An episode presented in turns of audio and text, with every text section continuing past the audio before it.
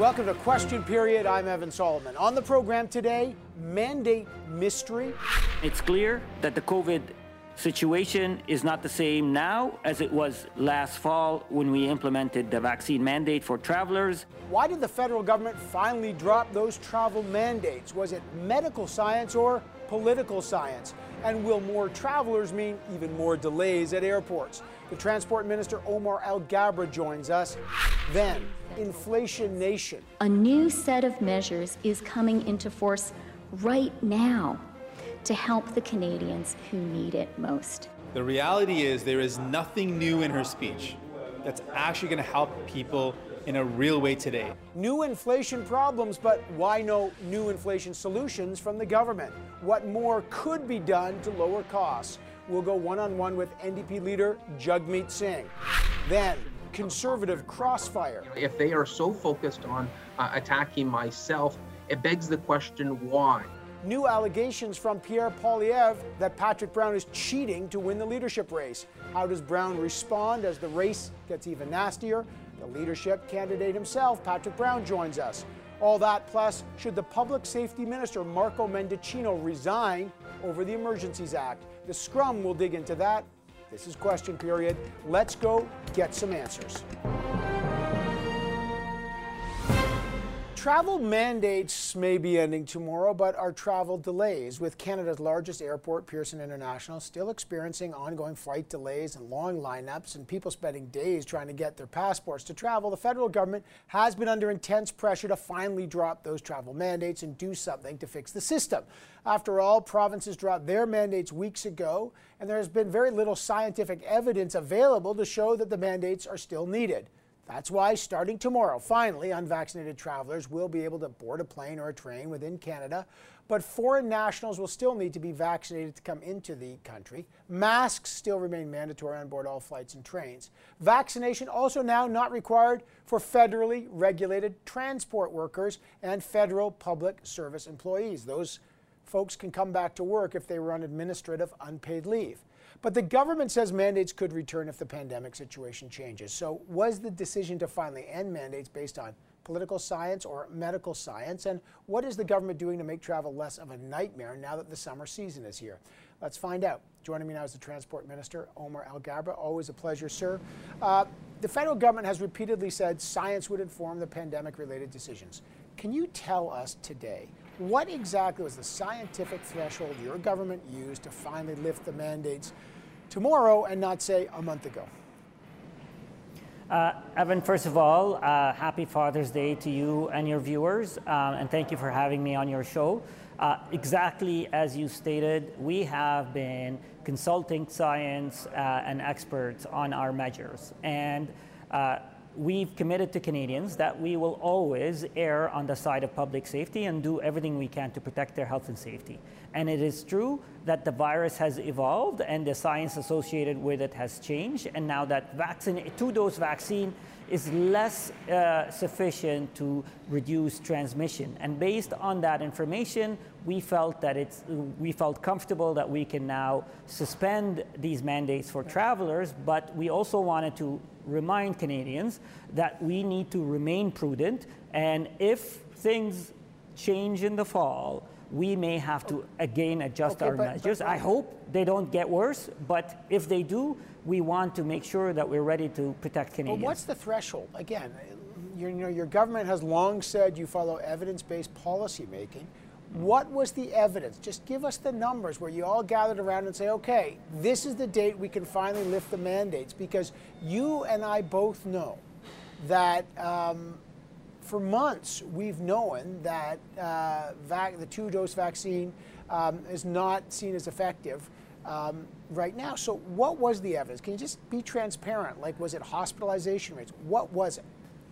Well, I'll tell you, Evan, it's a combination of things. First, it's research and studies, and we wouldn't have acted based on the first research that had come out. We needed to see ample evidence. We needed to see several studies, and we looked at multiple studies in, uh, about the effectiveness of vaccine two-dose shots.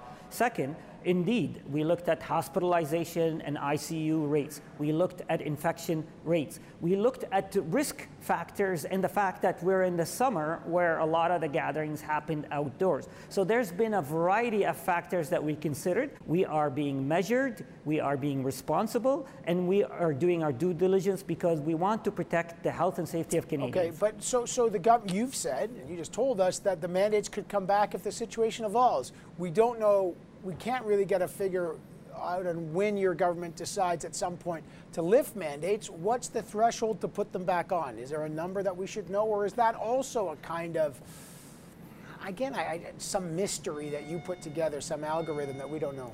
So so, uh, Evan, I understand why you and many Canadians want to know a solid number, but I'll explain to you why that is somewhat difficult to do. For example, if, God forbid, we have a variant that has a high infection rate but low hospitalization rate, uh, then even if the hospitalization rate is high, we may not have to impose severe measures. But if we have a variant that has low transmission rate but high severity rate, even if the hospitalization rate is low at the beginning, we need to be prepared for a high severity. And so there are some variables, and I understand that it's uncertain. But we have to be responsible, and I can't make a commitment on a specific number if I know there's uncertainty. But my commitment and our government's commitment is that we will do whatever it takes to protect the health and safety of Canadians. Okay. Meantime, you're getting uh, crushed about the delays. Millions of people are experiencing delays. Uh, Pearson International Airport is, is experiencing a lot of delays. I know there's delays all over the world, but Canadians are, are, are trying to figure out what you can do here. Is it fair to say, Minister, that the government miscalculated the amount of travel there would be, that after two years, there were, you underestimated it, there weren't enough cats out, you weren't prepared for the influx, and, and we're paying for it now. Is it fair to say there that you miscalculated the demand and, and, and that underestimation is what we're paying for now? Look, Evan, I think it's re- reasonably reasonable to say that the surge was unprecedented, that the surge that we're seeing today. Uh, and I'll tell you, economists a few months ago were predicting that air travel won't be back to 2019 levels until 2025. What we're seeing today, based on these patterns, is that they might come back to where they were by the end of this year or early next year. So it, there's for sure an unprecedented surge in travel that we're seeing around the world. Having said that, we're acting, Evan. We need to be very quick and agile in responding to this surge. And I think it's good news for our tourism industry, it's good news for travelers, but we need to make sure that we're providing the resources needed. Uh, okay, but I, I mean, nobody traveling who's gone through Pearson says good news. Like, it's been a nightmare. People are waiting hours, their flights are getting canceled. Um, are, is your government, we have a passenger bill of rights, is your government enforcing the passenger bill of rights? So uh, passengers are getting compensated when their flights are canceled or there's overbooked, or is that happening? Absolutely. We brought the passenger bill of right to ensure that uh, uh, airlines are held accountable to a high level of standard. The Canadian Transportation Agency is the body responsible for adjudicating complaints, for holding the airlines accountable. Having said all of that, we are working together. I want to thank everyone who works in the industry today. Every, I know everybody is working hard to respond to the surge, uh, but of course, we have expectation that our airlines um, resp- are responsive to travelers, are held accountable, and we're making sure that we provide all the support needed. And Evan, let me just assure you, last week the numbers were 50% better than the week before, and that week before were better than the week before right. that. Having said that, there's still a lot of uncertainty. There's a lot of work. Like, we need to remain focused, and we need to ensure that we're doing everything we can. Is there a date that you can assure Canadians watching that at airports like Pearson, uh, you, it will get back to normal? It will get back to no delays like we've experienced. At what point does it return to the best practice? So, Evan, as a person who lives in Mississauga, where Pearson Airport is, I can tell you that almost every summer there are always occasions where Pearson is busier than normal. Having said all of that, we're working diligently to ensure to address all of the issues right now that are causing these bottlenecks. whether they are resources, whether they are public health uh, uh, uh, processes, whether they are CBSA, and we want to see this addressed as quickly as possible. We're working with the airport to make sure that they have the resources needed. We're working with airlines, so I can tell you I am focused and committed to doing everything the government can to, to, uh, to address this. Okay, got to leave it there. Transport Minister Omar Alghabra, thank you, sir. I really appreciate it. Thank you, Evan. All right, when we come back, inflationary pressure. Should the federal government do more to give immediate financial relief to Canadians hit hard by inflation? And could the government's plans impact its deal with the NDP, who are saying do more? We'll find out next when we're joined by NDP leader Jagmeet Singh. Stay right here with Question Period.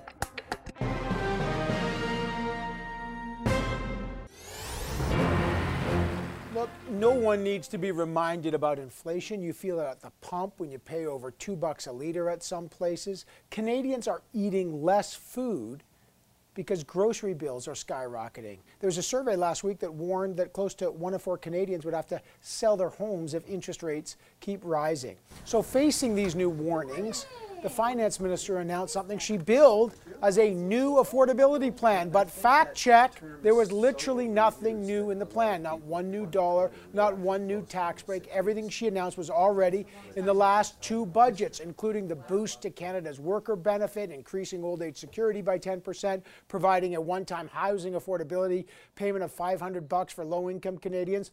We've seen it all before.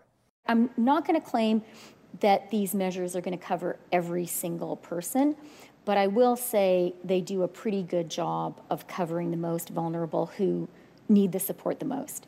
So, is more needed now, or is there enough firepower in that last April budget? Because the money flowing will actually be new to some Canadians to help people deal with inflation. Let's find out. Joining me now is the NDP leader, Jagmeet Singh. Of course, he has that confidence and supply deal with the Liberals to support them. Uh, Mr. Singh, great to have you back on the program. You expressed disappointment in the Liberals' repackaged affordability plan. They say it's substantial. We were ready for it. In your view, what was missing?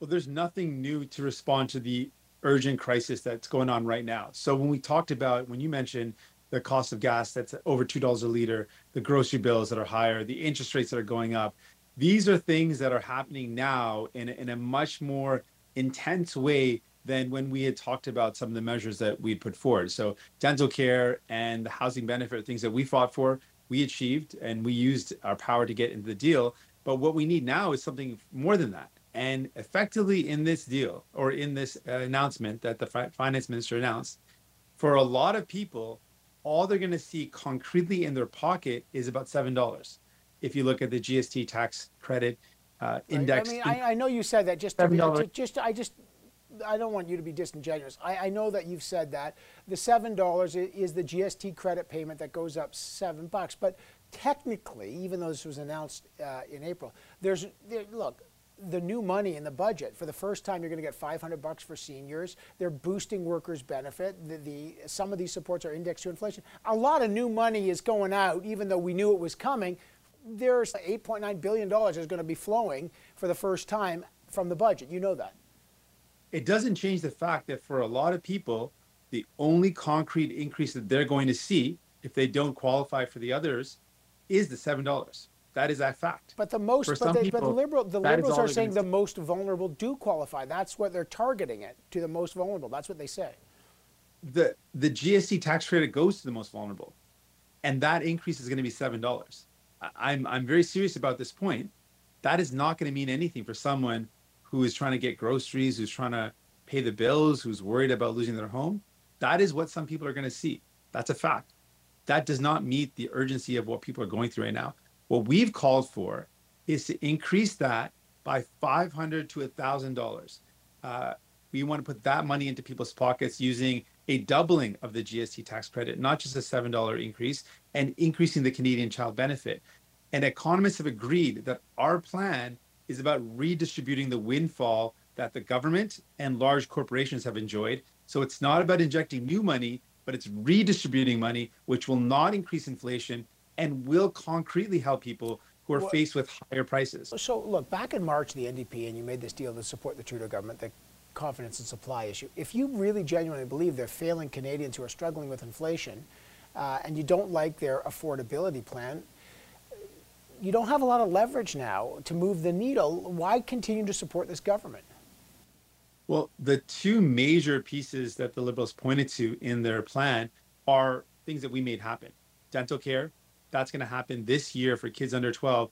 They're going to be able to get their teeth looked after. That's going to save families thousands of dollars. That's going to happen this year because of us. The $500 housing benefit top up that was announced in the in the speech was strictly because of us. That was not going to happen but for the agreement. So we've actually pushed the needle significantly in a lot of ways. I want to talk about the Emergencies Act, which you supported and your party supported. The Conservatives claim that the Minister of Public Safety, Marco Mendicino, misled Parliament. He has repeatedly said back in February, uh, March, and May that he and his government acted on the advice of police. And there's countless clips of him saying that. But the RCMP, the Ottawa Police say, no, we never asked for it. His own uh, colleague, Minister Bill Blair, at committee, questioned by one of your own members, by the way, said, you know, uh, I didn't expect the police ever to ask. In your view, did Marco Mendicino mislead Parliament, and if so, should he resign? In terms of accountability, we always want to see ministers held to account. So the idea around making sure that the minister is being transparent, providing us with uh, evidence and information and good testimony when he's appearing in front of a committee is important. Uh, the the the main point, though, I want to come back to the Emergencies Act. We supported it. We absolutely saw the harm that was being caused by people that were a part of an agenda to overthrow democracy, who were supporting extreme right wing ideologies. These folks uh, had weapons at Coutts. Uh, we're shutting down uh, borders. We're hurting workers. We're hurting jobs. We're hurting families. We're hurting residents of Ottawa. So we absolutely believe that, that we need to take some serious steps to stop uh, this convoy that was hurting Canadians, hurting residents, hurting people. Uh, the minister now has to be accountable. Absolutely, but we've don't always you said, have to be accountable? Like, because the question for, should be for you as well. What's the threshold for any government to use a, a piece of legislation like the Emergencies Act uh, for the first time? What's the threshold? If you believe the minister misled you, that they didn't reach the threshold, police didn't give them the advice, were you misled? Were, was the NDP misled, and that led you to support the use of the Emergencies Act, suggesting that that was what was required? at the time, we know that once it was invoked, the crisis was was dealt with. Uh, as soon as it was invoked, the, the, the occupation of Ottawa was ended. The the ongoing threats to border closures was ended, and we were able to provide uh, security for Canadians. That to me is a sign that it worked. But okay, but you don't feel misled. To... You don't feel that the Liberals said, "Oh, we were listening to police, we got advice," and the police said, "Well, we didn't ask for it." We, in other words, they may not have needed it. You, you wanted it, so you don't feel like he misled, and you don't feel that you were misled. Uh, our understanding was that the advice that we had received, that we were given when we were briefed, was that tow truck companies weren't uh, willing to tow trucks away. They needed increased powers to make them right. uh, force them to tow trucks away. They needed increased power to go after the money because the money was flowing in in a significant way. We're talking millions of dollars to fund the occupation. So there was tools needed, and we were advised that these additional tools were needed. Uh, but that's the whole point of the review. We'll look at the uh, the review and see with the public inquiry that's going to follow, with the questions to to ministers, was there another way? Were there other tools available? But in terms of shutting down the convoy, there's no question in my mind it was right to do whatever we needed to shut those folks down. Uh, they were a harm to people. They were harming people. All right, I, I, do have to leave it there for now. Uh, NDP leader Jagmeet Singh, always good to have you on the program, sir. Thank you. My pleasure. Thank you. All right, still to come. Cheating allegations. The Conservative Party says it's going to investigate allegations from Pierre Poilievre that Patrick Brown is cheating to boost his membership numbers. Is it just dirty politics or is there something there? Well, the leadership candidate Patrick Brown joins us next to respond. Stay right here with Question Period.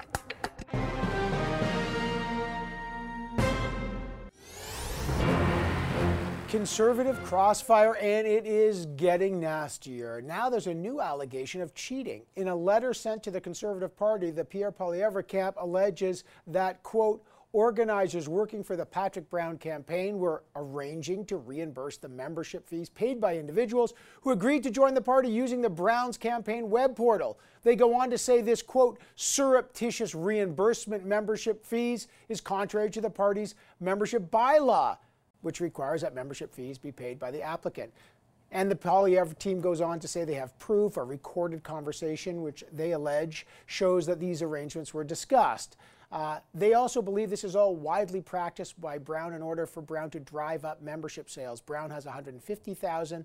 Uh, he says, Poilievre says, he's got 311,000. The party's investigating the situation, and the Brown camp says, yeah, we'll cooperate, but they dismiss it all as a desperate smear by the Poilievre camp. Is there any substance to it? Is it just dirty politics? We have invited Mr. Poilievre to come on this show this week and on numerous other occasions. He has never been available to us, but joining us to discuss the contentious leadership race is the leadership candidate and Brampton Mayor, Patrick Brown. Mr. Brown, thank you for being here. Um, you've denied these allegations, but the Poilievre camp claims they have an audio recording and messages to support their accusation. So, just on the table, has anyone in your campaign ever offered to reimburse someone for their purchase of a membership?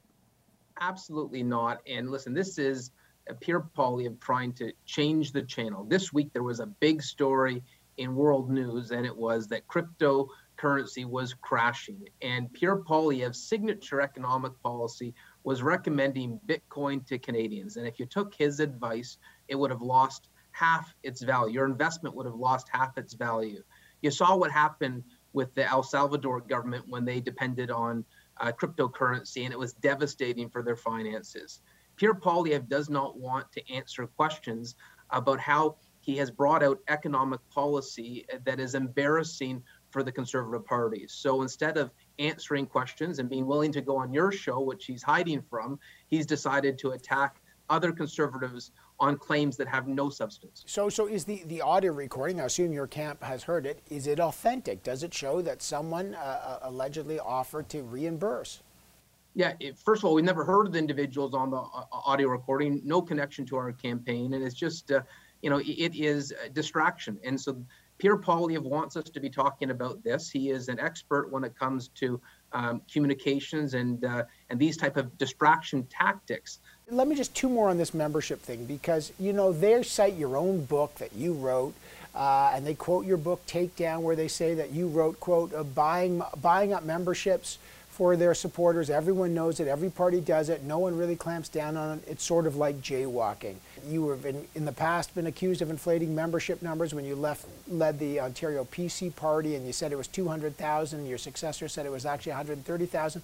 They're saying that this is your past and that's why you can't be trusted now. I just want you to answer that.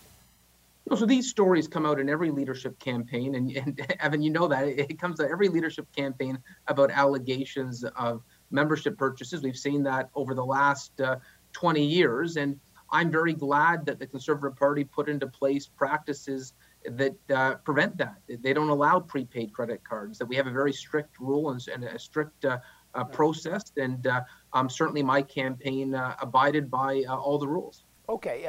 they've also just in case you thought that was the only uh, attack, the Commission of Canada Elections has been asked by the backer of Mr. Poilievre to investigate a report that you're using city staff in Brampton, where you're the mayor, to work full time in your leadership bid. Is that true?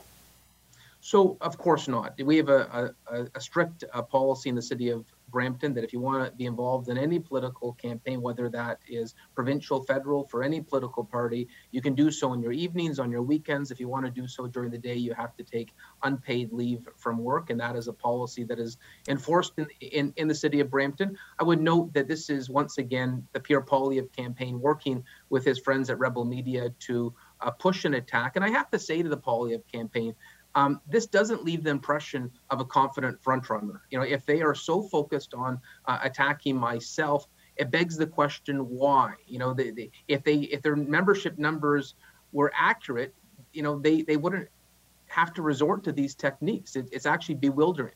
Okay, but but the concern is that you're losing support and momentum. Two weeks ago, two MPs who previously supported you switched to the Poilievre camp. Michelle Rempel Garner stepped down as your campaign co-chair to explore a possible leadership bid to replace Jason Kenney in Alberta. Um, does that show that, in fact, the Brown camp might be, you're losing momentum, not Poilievre?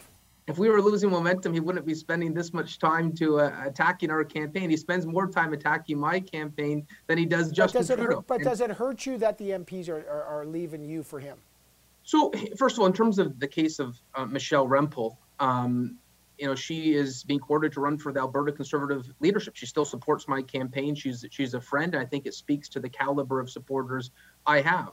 I would say the tactics that uh, the Poilievre camp is taking with MPs that aren't supporting them is a scorched earth approach. Uh, certainly, um, we've seen that in terms of the treatment of Ed Fast, who got removed as finance critic. Uh, um, and the end of the day, I don't think if for you know somehow Pierre Poilievre was successful in this race, when you take those scorched earth uh, approaches to a leadership campaign, how are you ever going to bring the party together?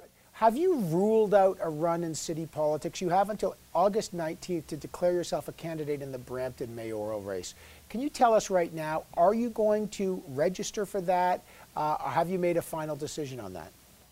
Well, first of all, I've said I'm committed to running uh, federally and leaving municipal politics if uh, Jean Charest was successful, Leslyn Lewis was successful, Roman Baber was successful, Scott Aitchison was successful. Um, I just believe Pierre would be an electoral disaster. And if he was successful, I, would have to um, think about returning to um, public service. But, but, but or, that's or, not till September. I'm just I'm just trying to figure it out. But you don't know till September 10th about the the leadership race uh, for the Conservative Party. You got to. Are you going to register? Before August no, 19th, will you declare yourself yeah. a candidate? Well, I have no plans to, to register. I still feel very confident that uh, I can win this race and uh, and put the Conservative Party in a position to hmm. um, defeat the Liberals, the NDP, in the next election. Okay, so I just want to just one last thing on that. You are here and committed to stay in the leadership race until the convention on September 10th. I'm I'm here to committed to stay in the leadership race and defeat Pierre Poilievre and build a winning Conservative coalition. What do you say to the many members of the party now, sitting MPs who have endorsed Mr. Poilievre, the, the lion's share of the party, um, that they're, they're backing him? How, do you, how would you, if you were leader, uh, work with those members of parliament who clearly are giving him the early lead, not you?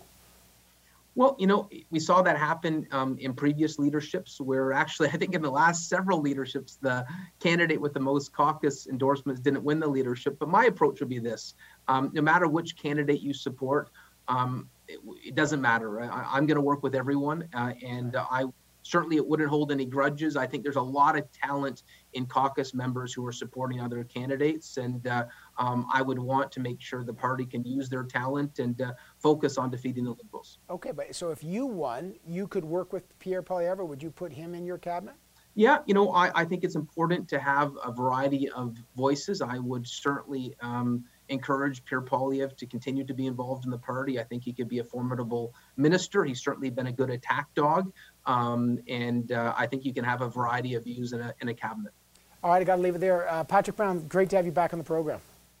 My pleasure. Anytime. Okay, coming up, calls to resign. Did the public safety minister, Marco Mendicino, really mislead Canadians over the use of the Emergencies Act, or was it just a misunderstanding? This is a critical question. The conservative emergency preparedness critic, Dane Lloyd, will join us as a special guest on the Scrum. Stay right here with Question Period.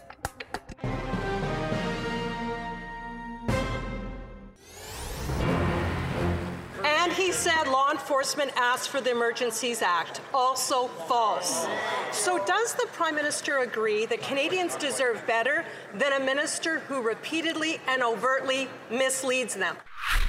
Lying, misleading, misinforming. Those are just some of the words that many Conservative MPs are using in their calls for the Public Safety Minister, Marco Mendicino, to resign.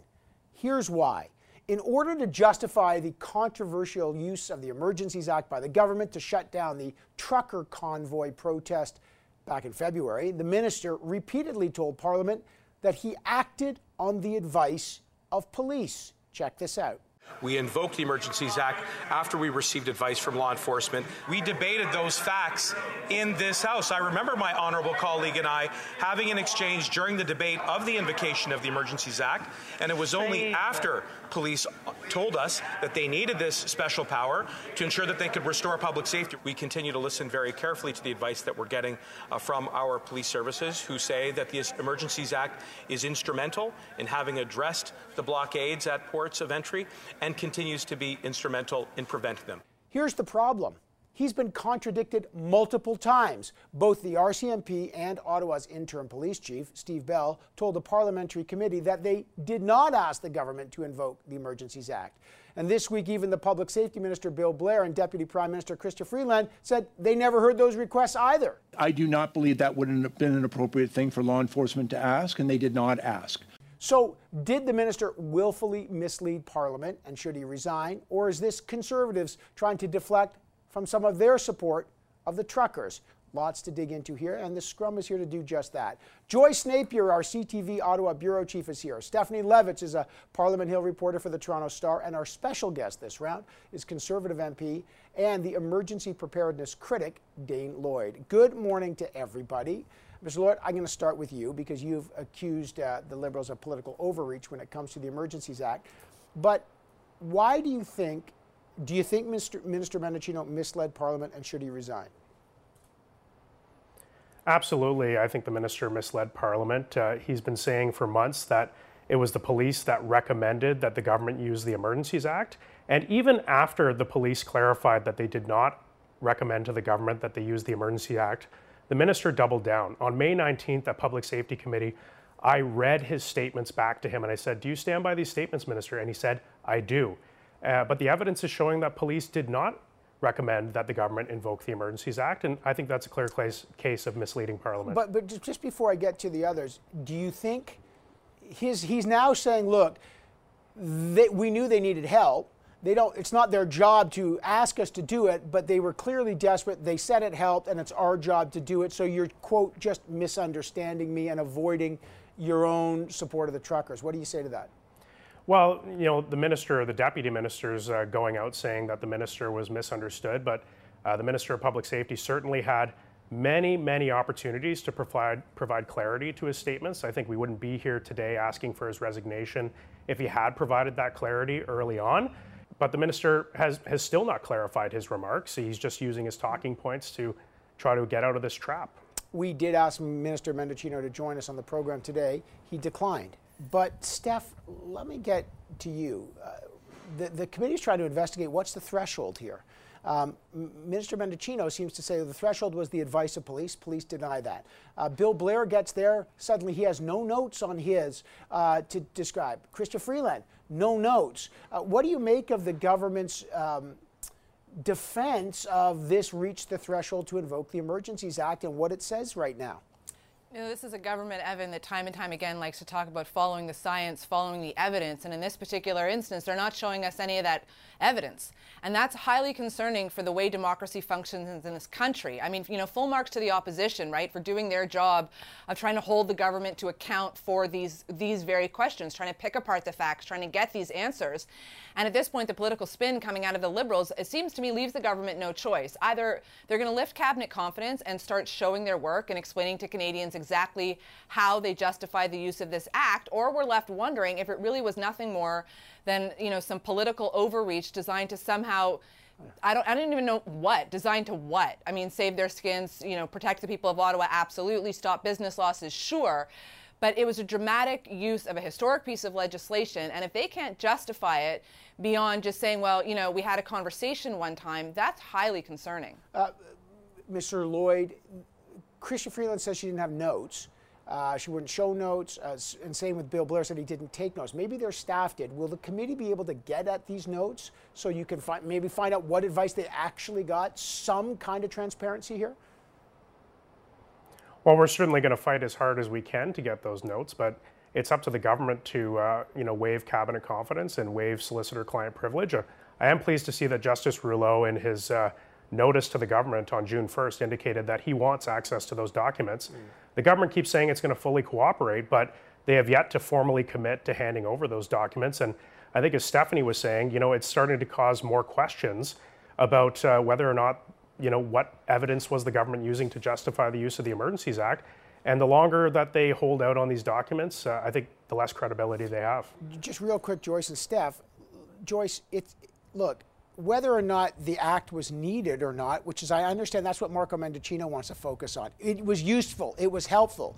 But the committee's trying to get at the evidence. Why did you do it? At to what point? What do you think the key question that, from a transparency point of view, that he needs to answer right now? Well, they need to answer all the questions.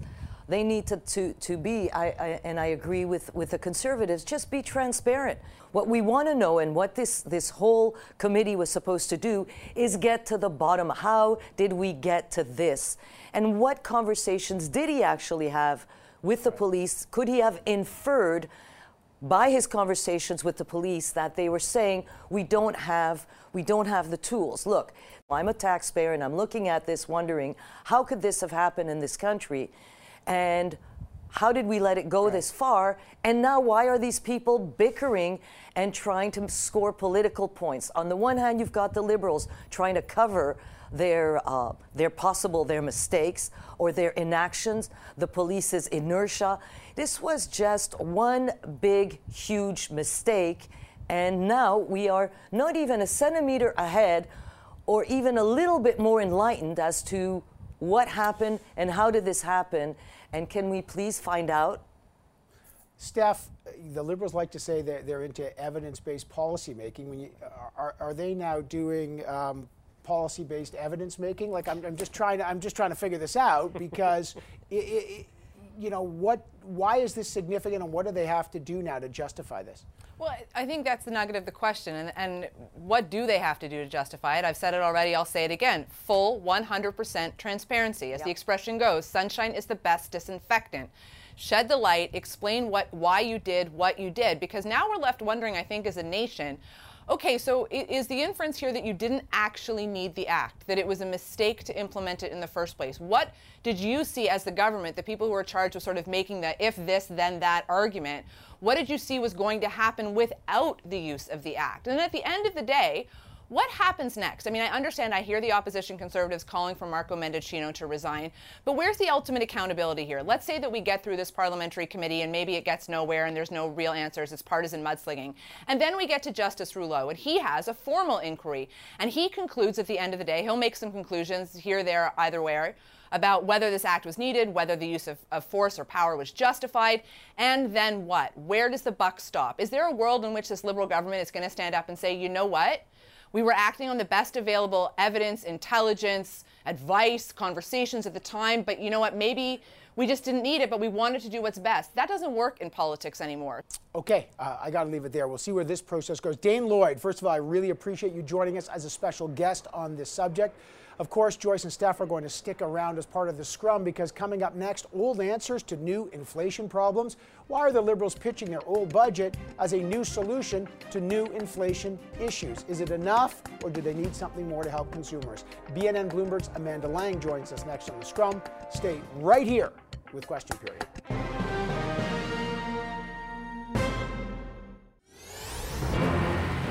Welcome back. Runaway inflation and a risk of a recession. Look, we all know inflation is at a 30 year high. We feel it at the gas pumps. Gas is at more than two bucks a liter in many parts of the country. About a quarter of surveyed Canadians, get this, say they're eating less because of rising costs of food. The Bank of Canada is expected to continue raising interest rates. Meanwhile, south of the border, the U.S. Federal Reserve has made its greatest interest rate hike in nearly 30 years. That prompted the finance minister, Chrystia Freeland, to pitch what she called her new affordability plan. The problem is, there was literally nothing new in it at all. So, do they need a new plan, or will money from the last budget, which is what the plan is, be enough for the new problems? Let's find out. The Scrum is here to answer that. Joyce Napier is the CTV Ottawa Bureau Chief. Stephanie Levitz is a Parliament Hill reporter for the Toronto Star. She's back, and our special guest this round is BNN Bloomberg's Amanda Lang. All right, uh, Amanda, welcome to the uh, Scrum. Uh, there's a policy element here and there's a political element. From a policy point of view, the measures that the minister announced, uh, whether it's childcare or the $500 to seniors or some, some key boosts that are actually indexed to inflation, is that enough to fight the inflation crisis now? Yeah, I mean, I'll leave the, the political sleight of hand to others here. But on the policy front, what was actually most disappointing about this, Evan, is that it gets so close to what would have been so good.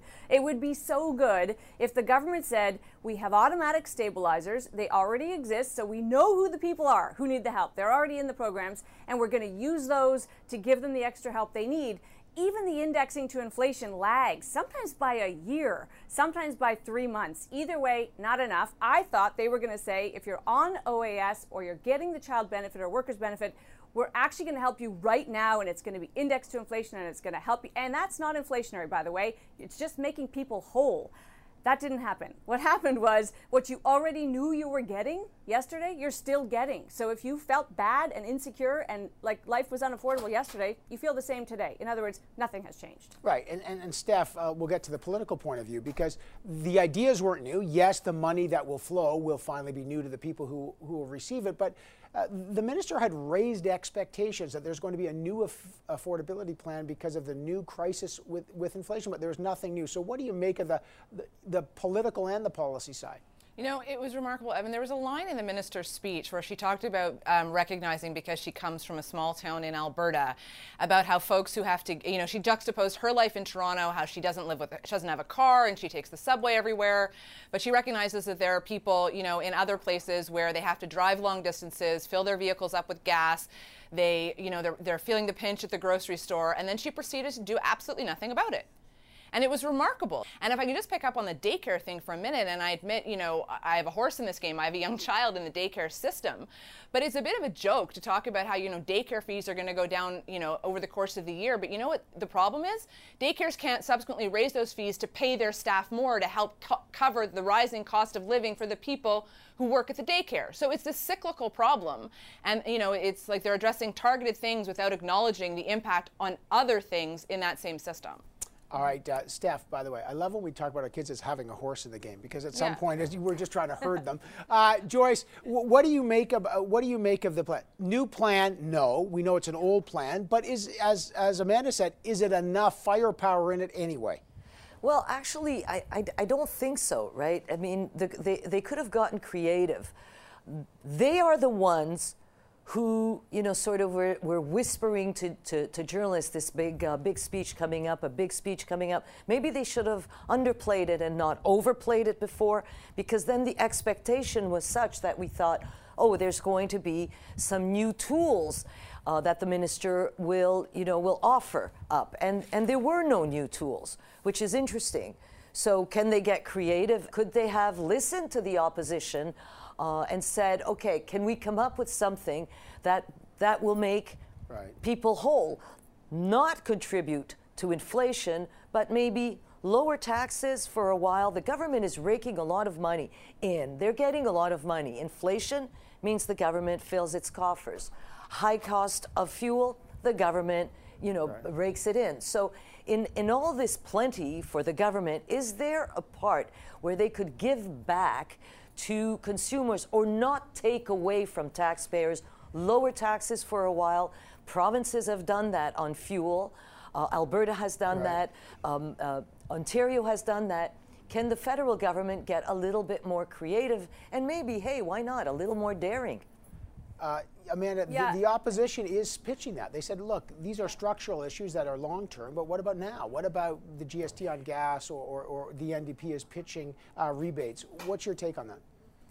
Well, my take is that actually back to the first point, which is uh, they were they're so close to the right idea, which is if you and I have talked about lowering the the inflationary tax on gas, just the portion of gas tax that's inflationary, it seems to me like an obvious thing to do. The trouble with that, and Joyce will will agree, is it it, it everybody benefits. You we will all, all benefit, and we don't need to. Right now, there's pain to be shared, and the finance minister was good on that point. This is not going to be easy. It's going to last a while. We should all buckle up. So we will pay more for gas, and maybe we should take the subway more right now if we can. We're not at the moment because we saved so much during pandemic that if you're slightly wealthy, you got wealthier. I'll go back to what this government could do, and they could do it right now. You know who the vulnerable people are. They're on the workers' benefit already give them more. Not you don't have to give them a windfall, but give them a little more. We learned that lesson during pandemic. If you target the aid, it does a great deal of good and it's not inflationary in any way. A broader assistance like re- reducing taxes is inflationary because we all get that money.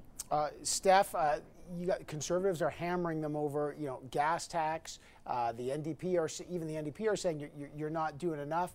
Um, is this the government saying we're just going to wait? We're going to have inflation numbers coming out, new inflation numbers actually, I think, late this week. Uh, so we'll have new numbers. Uh, what do you think their strategy is? Just hold the budget, or do they have to give some short term uh, solutions here? You know, it's, it's, ride the wave, right? Or like the crypto bros say, buy the dip, or whatever it is, right. you know, this new lingo, right? Try to figure out a way to deflect political pressure on this. I mean, another thing remarkable, right, about Chrystia Freeland's speech is that, you know, the government did create some of this inflation. Not all of it by any means. It's a global problem, absolutely, but no acknowledgement of that, right? No reflection, no thoughtfulness. And, you know, Amanda picks up on a really great point about the pandemic. The pandemic showed that the government has the ability to be nimble, to be creative, to move quickly, to respond immediately to problems. And so, why not deploy all those strengths now that you learned during the pandemic, pick up on those lessons, and use them to help people in a much more targeted way? What the government does going forward, I mean, it's going to be a hard summer for a lot of people. They're going to come back in the fall. There's going to be a new leader of the opposition in the House of Commons. If that's Pierre Poilievre, it's going to become an even bigger problem for Chrystia Freeland and the Trudeau Liberals because he will not let up on this by any stretch of the imagination. And just speaking of buy the dip, uh, the crypto crash has not helped his pitch for crypto because there is, I don't know what the dip is there, but it's going lower. But the inflation crisis is going to eat at this government over the summer. And uh, I guess the question is can their old plan last? No, it can't. They, they've got to do something. We know that these prices may go up. We know that inflation numbers will will come back and bite us in the nose. We also know that the Bank of Canada will increase its rate. Right, yeah. So we know that this is coming. So why doesn't the government learn to get ahead of something? How, how about you try this just for fun? Get ahead of it. Okay, I got to leave it there. Uh, because we're always behind time here. Uh, Amanda Lang, Joyce Napier, and Stephanie Lev. It's great to have the three of you on the program. And that is question period for this week. Also, happy Father's Day to all the dads out there. Hope you have a great day. I'll see you back on Monday night, 5 p.m. Eastern on CTV News Channel's Power Play. And we will be back here in seven short days. Hug your loved ones. It's a privilege. And happy anniversary to my wife.